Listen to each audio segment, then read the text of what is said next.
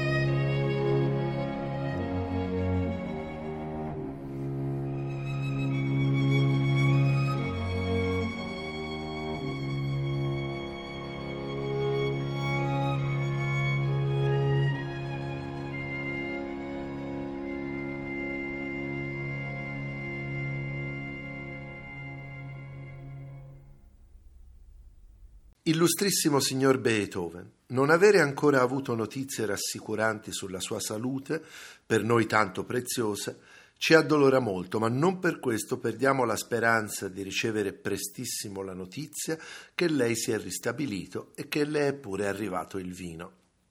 No, quando l'editore Schott di Magonza scrisse questa lettera, il 29 marzo 1827, Beethoven non si era affatto ristabilito e non ebbe modo di gustare il vino che, a seguito di una promessa, l'editore gli aveva spedito. Beethoven era morto tre giorni prima, il 26 marzo, ma le notizie all'epoca non correvano con la rapidità con cui corrono oggi.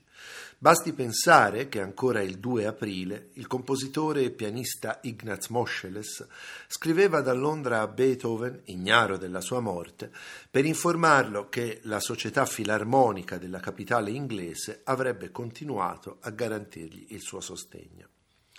Al momento della sua morte Beethoven aveva ancora in mente alcuni progetti e stava lavorando a un quintetto per archi del quale ci sono pervenuti solo alcuni abbozzi.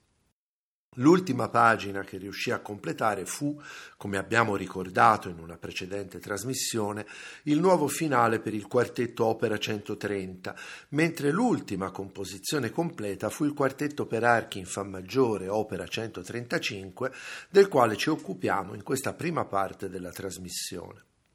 A dispetto della sua maggior semplicità di forme rispetto ai tre quartetti precedenti, l'opera 135 costò a Beethoven per sua stessa ammissione una notevole fatica e poco ci mancò che la struggente variazione che chiude il terzo movimento e che abbiamo ascoltato in apertura costituisse anche la conclusione dell'intero quartetto.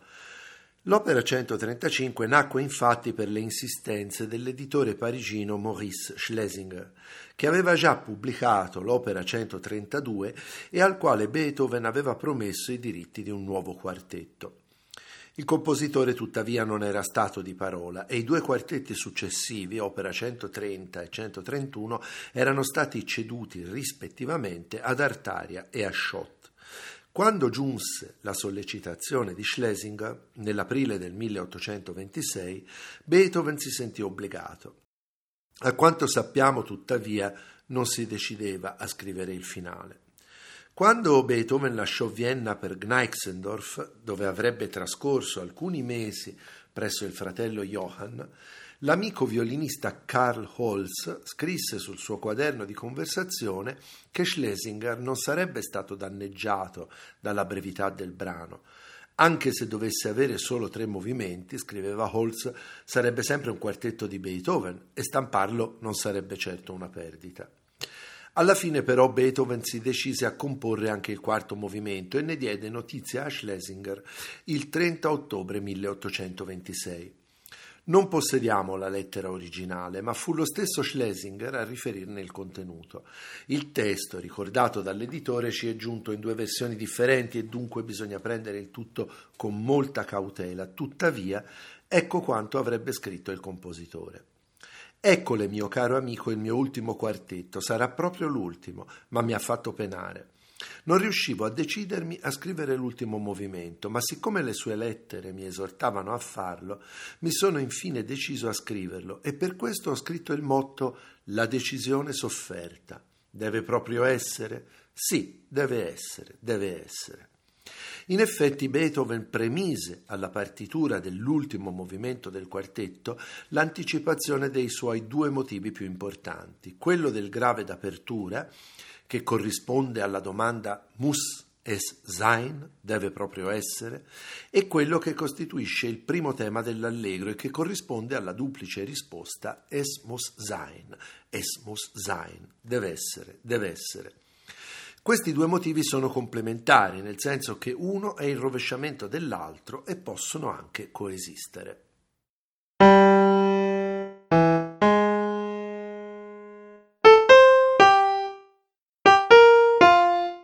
Avevo già proposto l'inizio di questo ultimo movimento dell'opera 135 in una trasmissione precedente per richiamare il ricorso a motti e didascalie come una delle caratteristiche tipiche del terzo stile di Beethoven. Riascoltiamolo ora nel suo contesto più appropriato.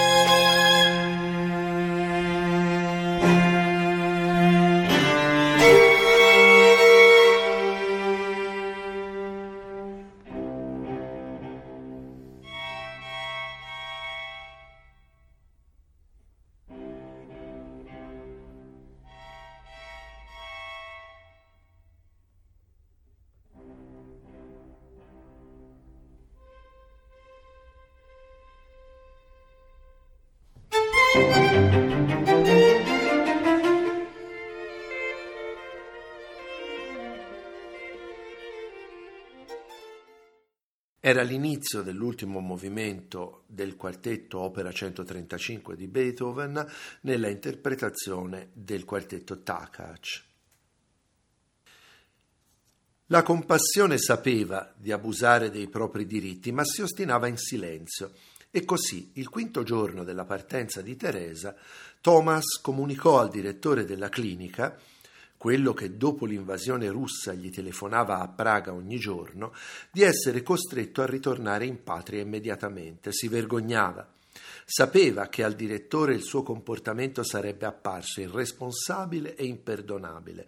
Aveva una voglia matta di confidarsi con lui e raccontargli di Teresa e della lettera che lei gli aveva lasciato sul tavolo. Ma non lo fece. Dal punto di vista di un medico svizzero, il comportamento di Teresa doveva certo apparire come isterico e odioso e Thomas non voleva ammettere che si pensasse male di lei.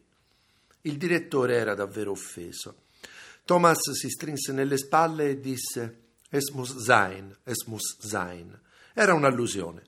L'ultimo movimento dell'ultimo quartetto di Beethoven è scritto su questi due motivi. Muss es sein, es muss sein, es muss sein.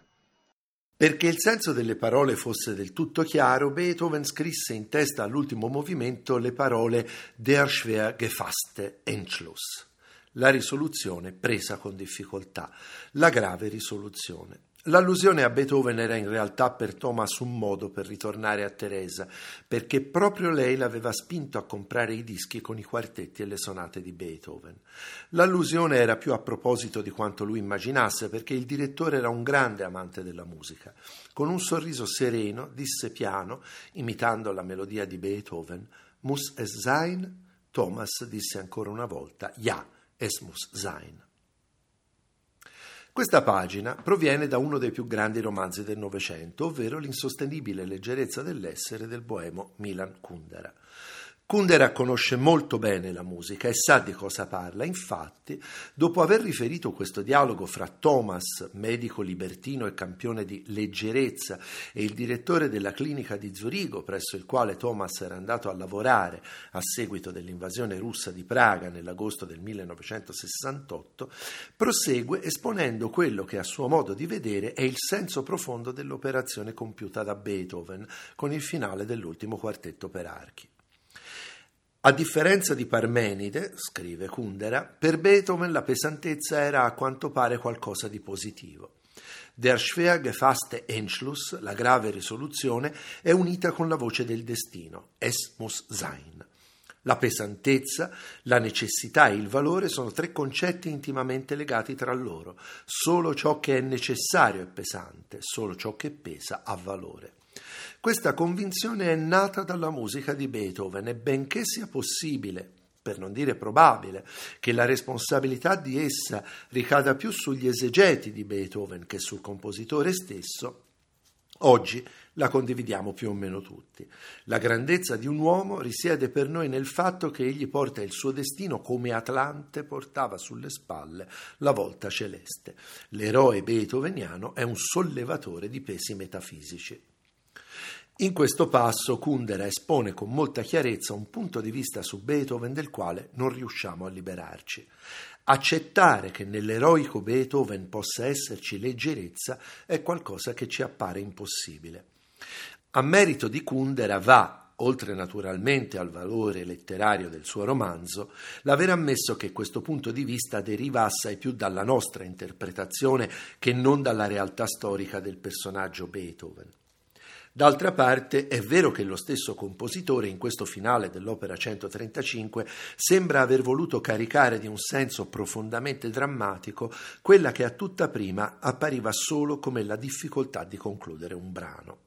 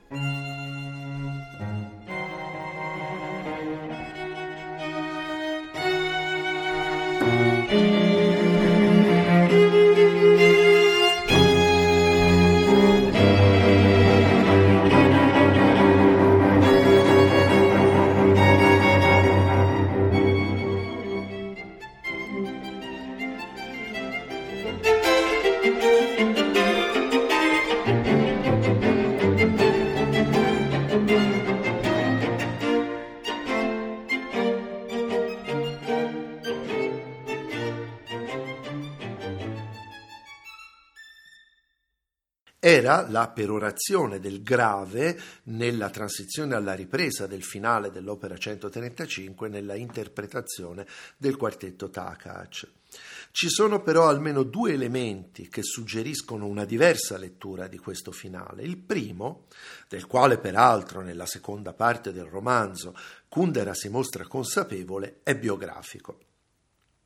Il facoltoso baccelliere e violoncellista dilettante Ignaz Demscher non aveva potuto assistere alla prima esecuzione del quartetto opera 130 e chiese pertanto a Beethoven di inviargliene le parti. Beethoven accettò a patto che Dempscher facesse recapitare a Schuppanzich, il violinista che aveva organizzato la premiere, i 50 fiorini che avrebbe dovuto pagare se fosse stato presente alla serata. Muss es sein? mandò a chiedere Dempscher e Beethoven per tutta risposta gli inviò uno scherzoso canone il cui testo recitava Sì, deve essere, fuori il borsellino. Come sarà facile constatare, il tema che domina il finale dell'opera 135 proviene proprio da lì. Es muss sein, es muss sein, ja, ja, ja, ja, es muss sein, ja, ja, ja, ja, es muss sein, ja, ja, ja, ja. Heraus mit den Beuten, heraus, heraus, es muss sein. Ja, ja, ja, ja, ja, ja, ja, ja, ja, ja, es muss sein, es muss sein. Es muss sein, ja, ja, ja, ja, es muss sein, ja, ja, ja, ja, es muss sein, ja, ja, ja, ja, es muss sein, ja, ja, ja, es muss sein, ja, ja, ja, es muss sein, es muss sein, es muss sein, es muss sein, los, sagt der Deutsche, es ist los, sagt der Junge, es ist los, sagt der Deutsche, es ist los, sagt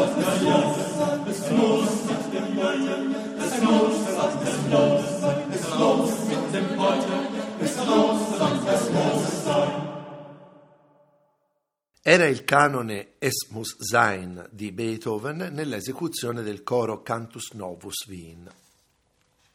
Kundera però non ha dubbi. Quando compose il quartetto, Beethoven non pensava più al borsellino di Dempscher. Aveva trasformato uno scherzo in una verità metafisica. Ci sono però, a mio avviso, anche valide ragioni musicali a sostegno dell'ipotesi contraria, ossia che l'ultimo quartetto di Beethoven privilegi, come carattere complessivo, una sostenibilissima leggerezza. Il secondo tema di questo finale è uno di quei motivetti banali da musica d'uso che tanto piacevano all'ultimo Beethoven. Con il suo profilo ingenuamente pentatonico, il tema parrebbe uscire da un carillon porcellanato, una di quelle cineserie che tanto facevano la gioia dell'aristocrazia settecentesca. Ed è proprio questo tema a svolgere il ruolo principale nella coda del movimento. Affidandolo un'ultima volta alle corde pizzicate, Beethoven ne sottolinea il carattere meccanico, preparando una conclusione tanto gioiosa quanto intenzionalmente naif.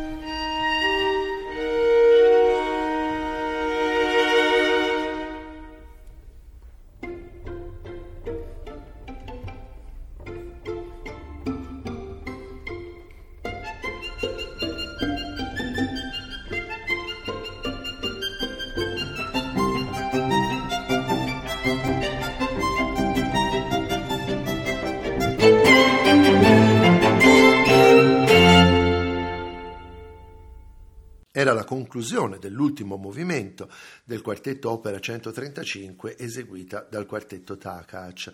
Insomma, possiamo dar ragione a Lewis Lockwood. Considerati congiuntamente, i due ultimi quartetti di Beethoven, opera 131 e opera 135, incarnano rispettivamente la tragedia più intensa e la più sottile commedia che Beethoven abbia mai realizzato. Sono del resto molti gli aspetti dell'opera 135 che confermano l'intenzione di Beethoven di seguire una strada più lineare e serena rispetto a quella seguita, a dir la verità, in tutti gli altri quartetti dell'ultimo periodo. Il primo movimento, ad esempio, non ha niente di quegli scarti improvvisi e di quei mascheramenti formali che caratterizzano i primi movimenti in forma sonata dall'opera 127 in avanti.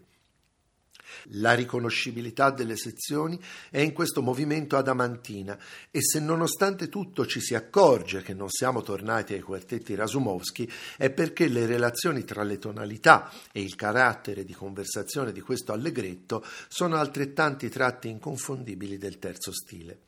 Ecco allora l'esposizione del primo movimento, chiarissima nella sua brevissima introduzione, nel suo primo tema rilassato, nella sua transizione lievemente inquietante, nel suo secondo tema cantabile e nella sua codetta brillante.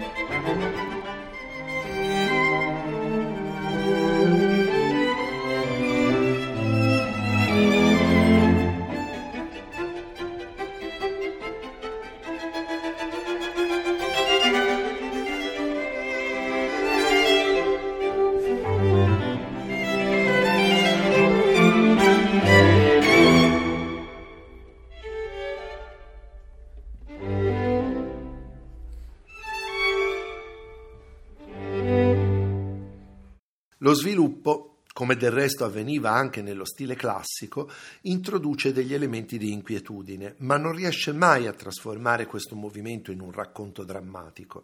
Raggiunto l'apice con un mascheramento delle battute introduttive, questo sviluppo è seguito da una ripresa nella quale, a differenza di quello che avveniva in tutti i quartetti precedenti, il tema principale è riproposto letteralmente e offre un ulteriore saldissimo appiglio all'ascoltatore. Thank you.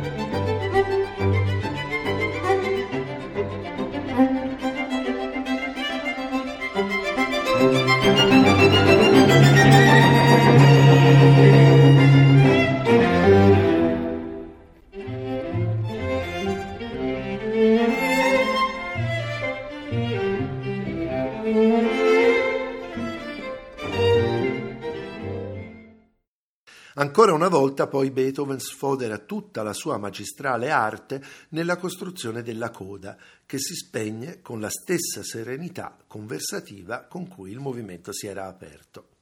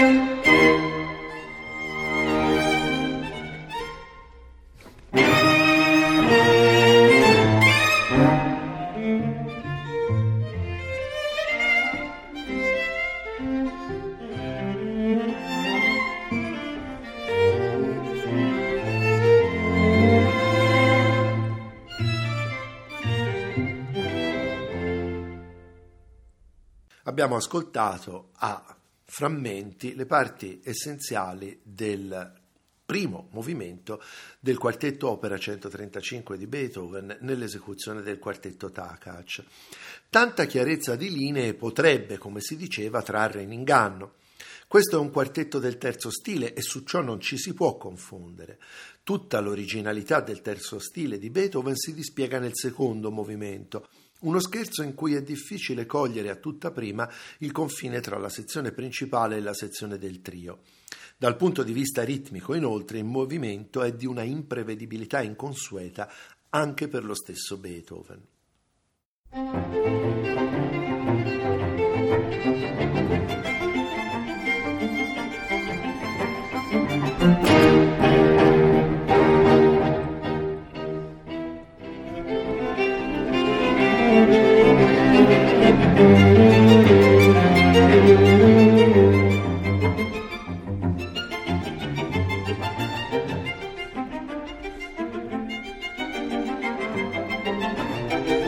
Il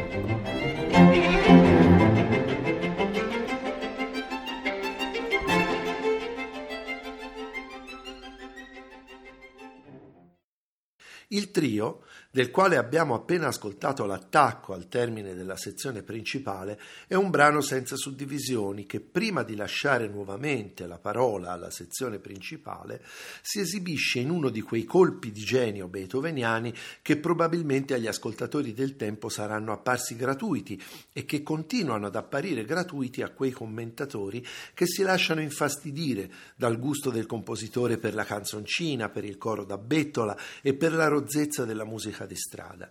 In questo straordinario passaggio il primo violino si lancia in una sorta di canzonaccia sostenuta da un rozzo refrain degli altri strumenti che viene ripetuto per ben 50 volte. Naturalmente in questa maniera si crea ogni sorta di stridente contrasto armonico.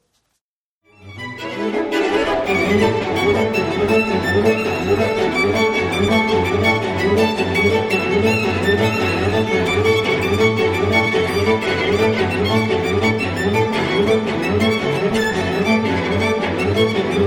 Thank you.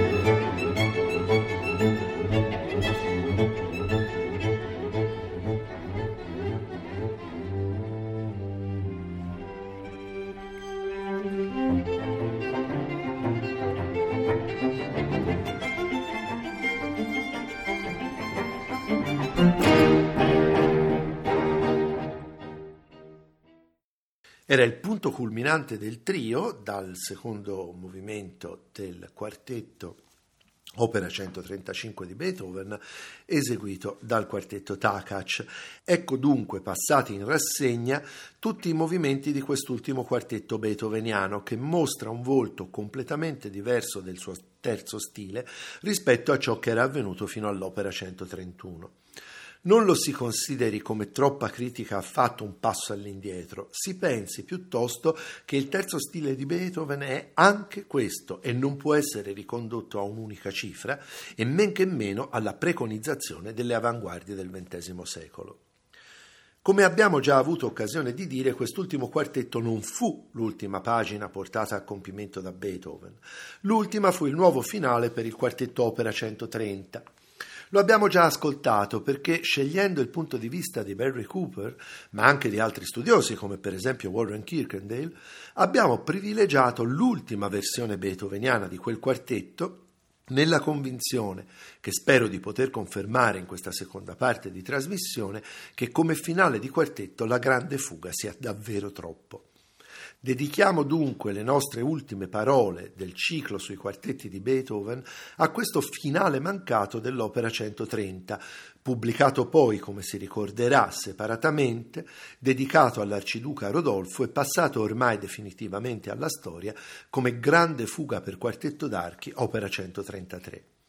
Non era certo la prima volta che Beethoven si cimentava con il contrappunto. Nell'ultimo periodo, inoltre, fughe complete non erano mancate. Basti pensare alle due fughe che chiudono la sonata per pianoforte opera 110 o a quella che apre il quartetto opera 131 e che abbiamo ascoltato nella trasmissione precedente. Questa volta però Beethoven volle fare un salto ulteriore. Come aveva sempre sostenuto, per lui il vero problema del comporre una fuga non era tanto l'aspetto tecnico, peraltro sia detto per inciso, se non avesse dominato perfettamente l'aspetto tecnico non avrebbe realizzato ciò che ha realizzato, quanto piuttosto la capacità di infondere nuova linfa espressiva dentro le forme della tradizione. Questa fuga, o meglio questo ampio movimento contenente due audacissime fughe, è definita dallo stesso Beethoven tantôt libre, tantôt recherché. E in effetti alle due intricate fughe che danno complessivamente nome al brano si alternano passi di fattura meno severa. Sono opportune due premesse. La prima è che non esistono due letture uguali di questo brano. Tutte le ipotesi analitiche che sono state fatte hanno dei fondamenti, ma nessuna descrive in maniera definitiva ed esauriente questa composizione, che si staglia davvero anche all'interno dell'ultimo stile beethoveniano come qualcosa di assolutamente fuori dal tempo. La lettura che proporrò qui è quella che trovo più convincente, è stata avanzata da più parti, ma non pretendo assolutamente che sia l'unica lettura plausibile. Ha però un vantaggio consente di seguire con una certa chiarezza un brano che non ha nessuna intenzione di farsi seguire con chiarezza. Perché questa, care ascoltatrici e cari ascoltatori, è l'altra premessa necessaria. Non c'è lettura che possa far diventare piacevolmente ascoltabile la grande fuga di Beethoven. Soltanto entrandovi dentro nei minimi dettagli e soltanto scavando sotto la scabrosa superficie sonora delle due sezioni in forma di fuga, si coglie appieno il senso di questa composizione. La Grande Fuga, a differenza anche degli altri quartetti beethoveniani dell'ultimo periodo, ha avuto un destino segnato, è stata nettamente rifiutata per tutto l'Ottocento, in sostanza anche da coloro che erano disposti ad accogliere il resto del terzo stile beethoveniano, e al tempo stesso è stata recuperata ed esaltata nel XX secolo perché effettivamente, come avremo modo di notare negli esempi che proporremo, il suo sublime disinteresse per una superficie sonora accattivante e consolatoria rinvia in maniera diretta all'estetica delle avanguardie del secolo scorso. Oscar Kokoschka, il grande pittore, definì questo brano la culla di Arnold Schoenberg. Possiamo riassumere al meglio la posizione del Novecento nei confronti della grande fuga con le parole di un ottuagenario Igor Stravinsky. Adesso, a 80 anni, ho trovato una nuova gioia in Beethoven. La grande fuga, per esempio, adesso mi sembra il più perfetto dei miracoli musicali e anche il più assolutamente contemporaneo dei brani musicali che io conosca. E contemporaneo per sempre, per nulla segnata dall'epoca in cui è stata composta, la grande fuga non fosse altro che per l'aspetto ritmico è più raffinata di qualsiasi altra musica del mio secolo. L'amo al di sopra di tutto. Secondo la lettura che intendo proporre qui, possiamo considerare la grande fuga come un brano suddiviso in sei sezioni. 1. Una ouverture. L'orripilante italianizzazione ouvertura si deve allo stampatore. 2. Una prima fuga. 3. Un meno mosso in stile contrappuntistico libero che tiene il posto di un movimento lento. 4. Un allegro assai che ha molte delle caratteristiche di uno scherzo. 5. Una seconda fuga e infine 6. Un'estesa coda, al cui interno, tra l'altro, è prevista una ricapitolazione dei passi salienti delle sezioni precedenti alla maniera della nona sinfonia. L'ouvertura ha il compito di presentare in ordine inverso le versioni del soggetto principale che compariranno nelle sezioni successive. Dapprima la versione conclusa da un trillo che aprirà la seconda fuga.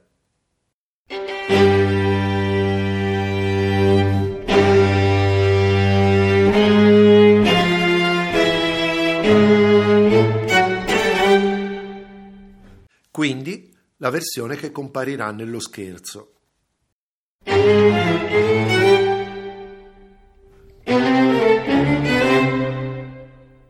A seguire la versione con contrappunto cantabile che comparirà nel meno mosso.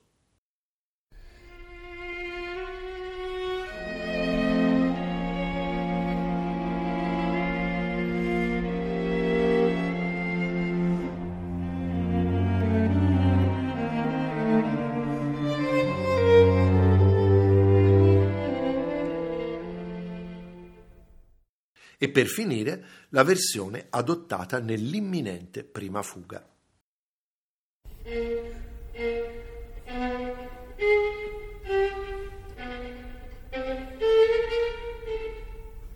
A questo punto inizia la prima fuga, che è caratterizzata dalla presenza di due soggetti. Quello che abbiamo appena ascoltato, che costituisce il soggetto portante di tutta la composizione e che peraltro, lo abbiamo detto più volte, è variamente presente in tutti gli ultimi quartetti di Beethoven, e un violentissimo soggetto per salti che preannuncia già un intrico destinato ad aggredire l'ascoltatore.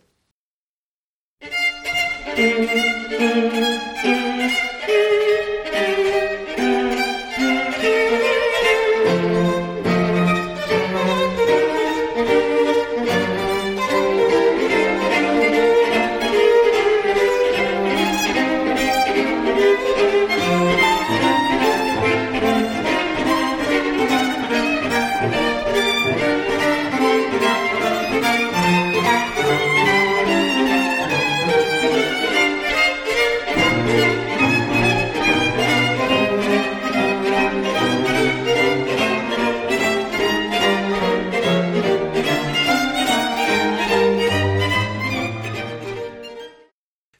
prima fuga è articolata in quattro sottosezioni. La prima è quella che abbiamo appena ascoltato, ossia l'esposizione. In ciascuna delle altre tre Beethoven introduce un nuovo controsoggetto e crea combinazioni ritmiche sempre diverse. L'apice della complessità, sia per l'esecutore sia per l'ascoltatore, si raggiunge nella terza sottosezione e nel passaggio da questa alla quarta e ultima. Thank you.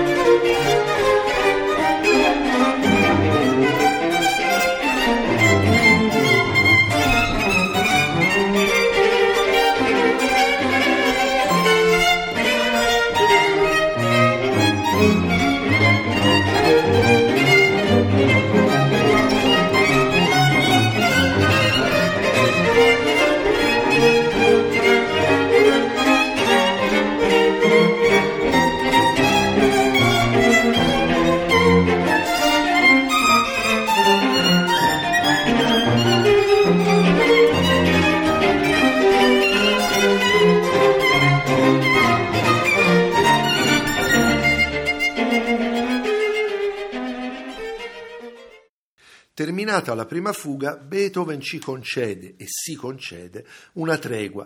non certo abbandonando la scrittura contrappuntistica, ma abbandonando il rigoroso stile fugato e dando spazio a un minimo di cantabilità.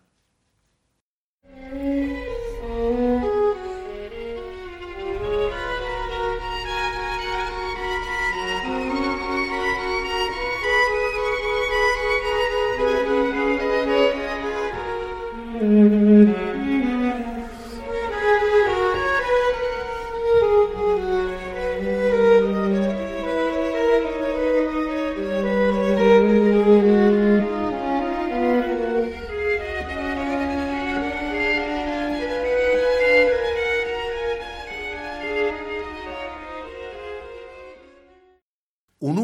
perorazione di questo motivo cantabile ci introduce nell'allegro molto successivo, che ha le caratteristiche, come dicevamo, di uno scherzo.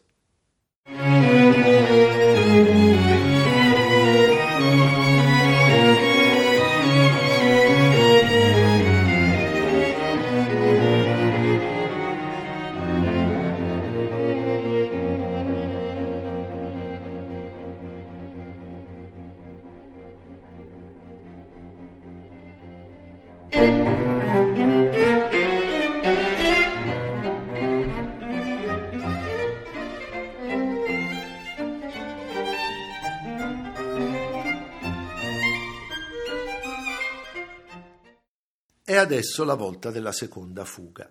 So che potrà apparire impossibile, ma questa fuga è assai più estrema e radicale della precedente e qui davvero, ormai, di tutto ciò che Beethoven aveva scritto e di tutto ciò che si scriverà nel corso dell'Ottocento non resta più praticamente traccia.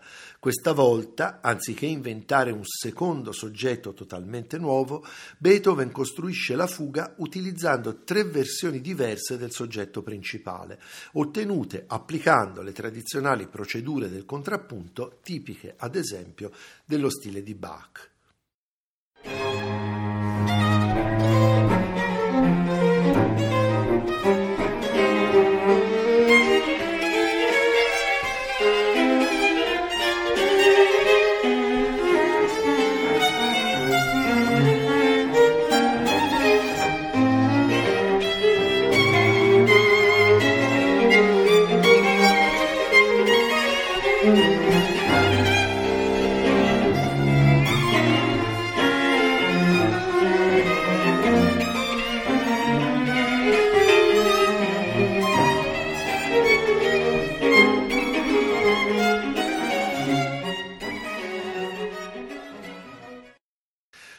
L'ultima sottosezione di questa seconda fuga si apre con un'ulteriore versione del soggetto, che sembra davvero scritta da un compositore della seconda scuola di Vienna.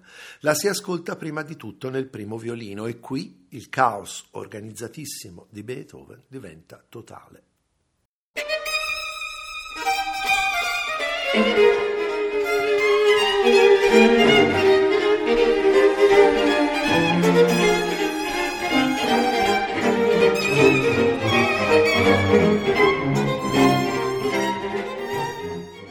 Per la coda di questo modernissimo affresco la scrittura di Beethoven torna a essere piuttosto libera e anzi vi si riscontrano alcune delle caratteristiche retoriche proprie da tempo della maniera beethoveniana. Ascoltiamo dunque la coda eh, dal punto in cui ci sono due brevi reminiscenze rispettivamente della prima fuga e del meno mosso per giungere quindi alla conclusione brillante e questa sì tipicamente e tradizionalmente beethoveniana dell'intera composizione.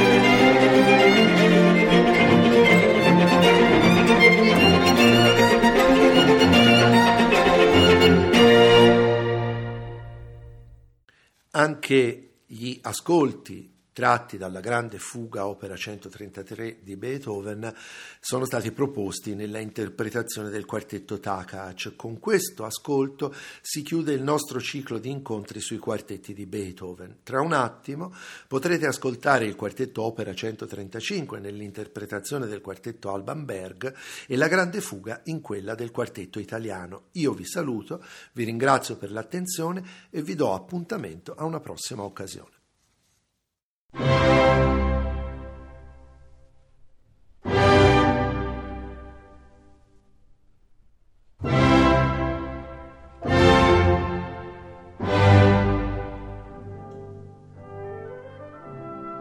Abbiamo trasmesso Beethoven 250 e gli uomini salirono verso la luce. Progetto di Alberto Battisti e Luca Berni. 34esima trasmissione. I quartetti per archi a cura di Marco Mangani.